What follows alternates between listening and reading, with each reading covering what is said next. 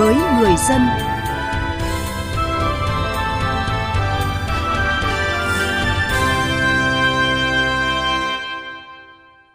Xin kính chào quý vị và các bạn. Thưa quý vị và các bạn, Thủ tướng Chính phủ đã ký quyết định phê duyệt đề án đổi mới việc thực hiện cơ chế một cửa, một cửa liên thông trong giải quyết thủ tục hành chính, với mục tiêu là giảm thời gian đi lại, giảm chi phí xã hội và tạo thuận lợi cho người dân, doanh nghiệp. Đề án hiện đang được các địa phương triển khai ra sao? Chương trình Chính phủ với người dân hôm nay, chúng tôi đề cập nội dung này. Cải cách hành chính với người dân và doanh nghiệp –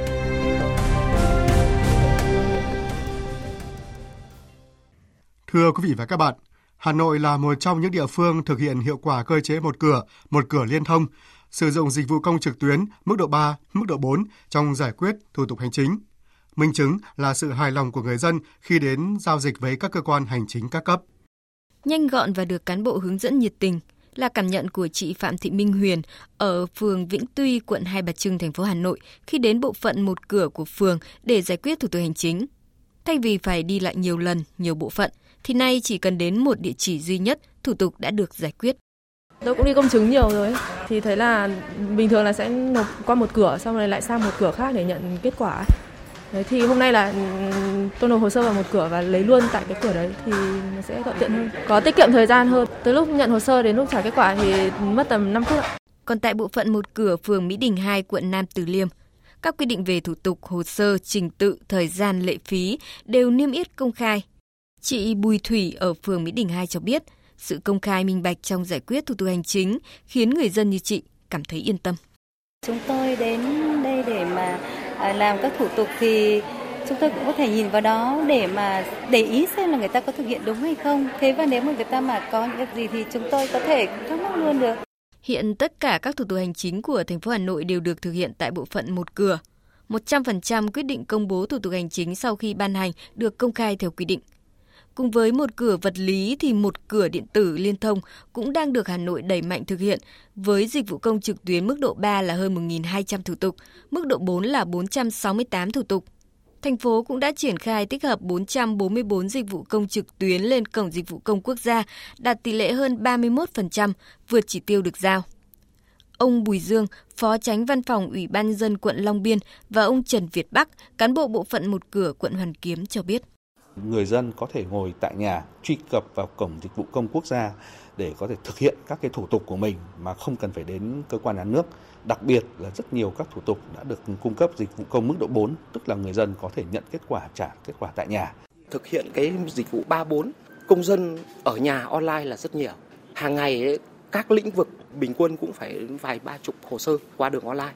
Hà Nội cũng vừa ban hành kế hoạch triển khai đề án đổi mới việc thực hiện cơ chế một cửa một cửa liên thông trong giải quyết thủ tục hành chính trên địa bàn thành phố.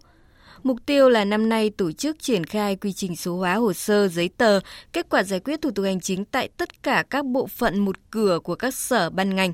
Năm 2022, thực hiện nhiệm vụ này tại bộ phận một cửa thuộc 12 quận và thị xã Sơn Tây, hai huyện Gia Lâm, Hoài Đức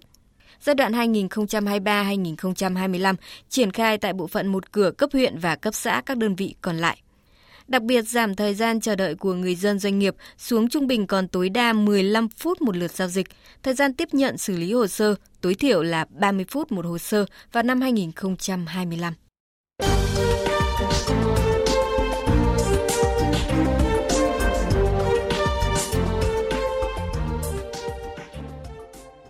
Thưa quý vị và các bạn, cùng với Hà Nội, ngay sau khi Thủ tướng Chính phủ ký quyết định phê duyệt đề án đổi mới việc hiện cơ chế một cửa, một cửa liên thông trong giải quyết thủ tục hành chính, các địa phương cũng đã ban hành chương trình mục tiêu cụ thể của đơn vị mình. Chúng tôi tổng hợp nội dung kế hoạch triển khai đề án của một số địa phương ngay sau đây.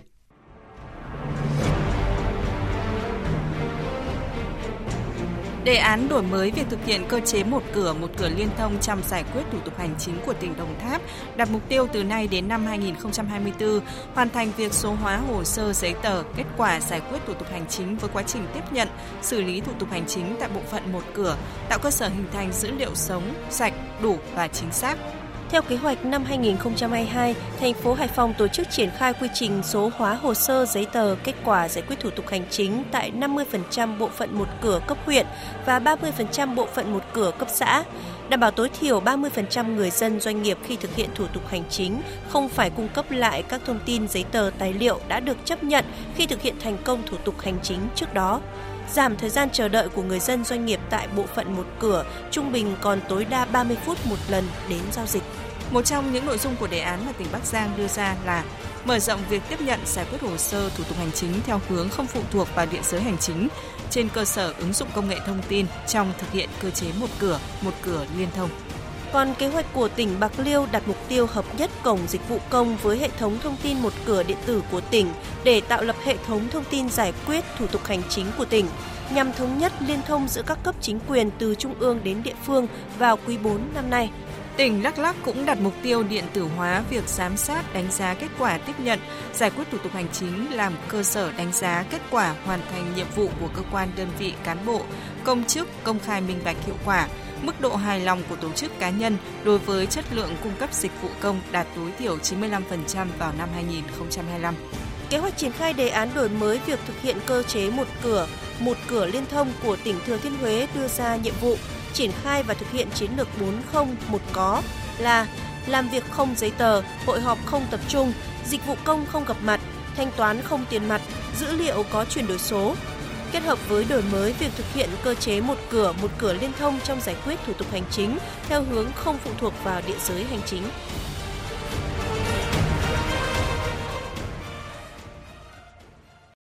Thưa quý vị và các bạn, như chúng tôi vừa đề cập, mỗi địa phương đều đưa ra nội dung chương trình đổi mới cơ chế một cửa, một cửa liên thông.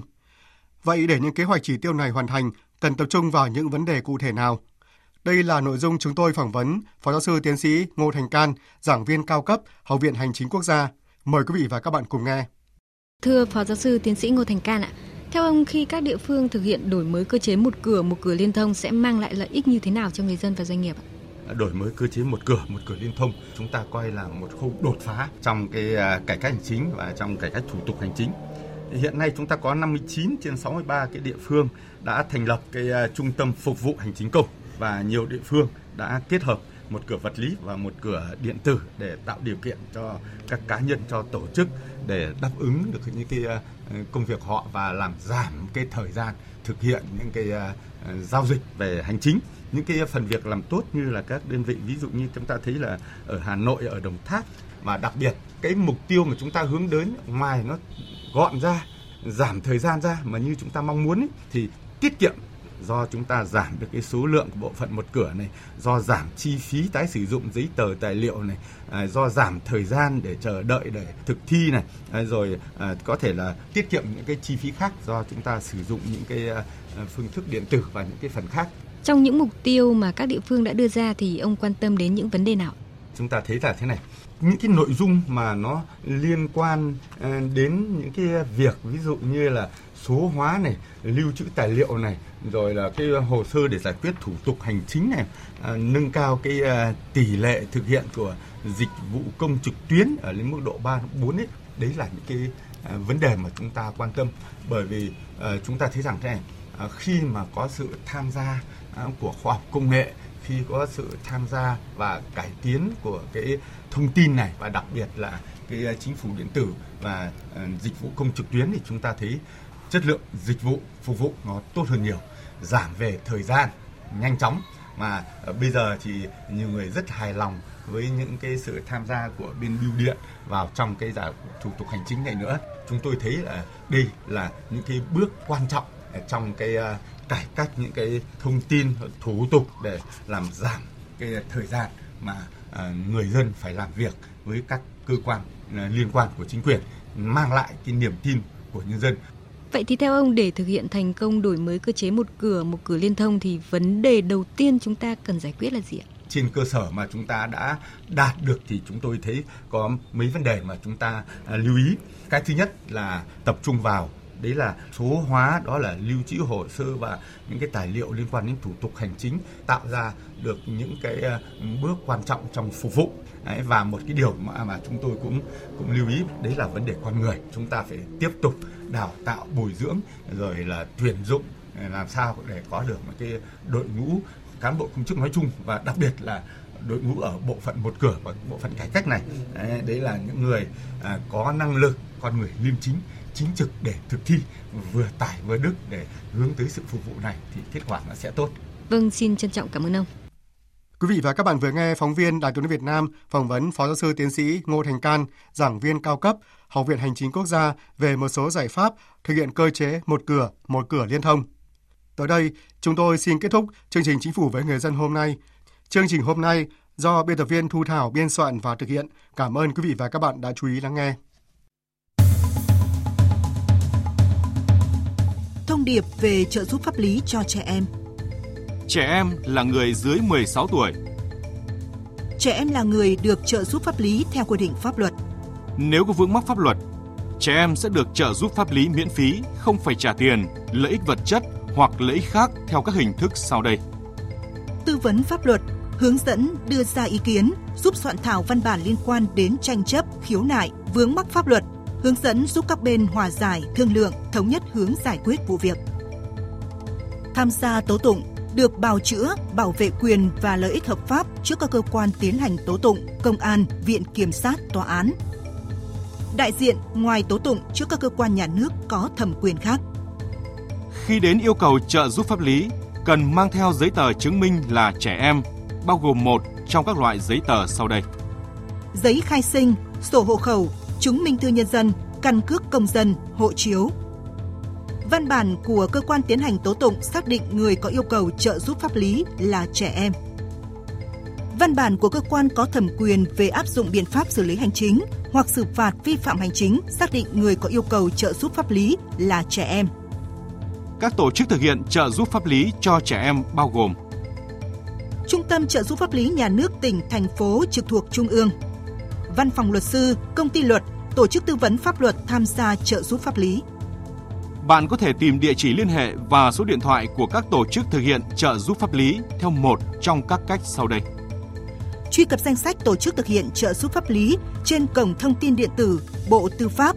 https 2 2 gạch chéo mori.gov.vn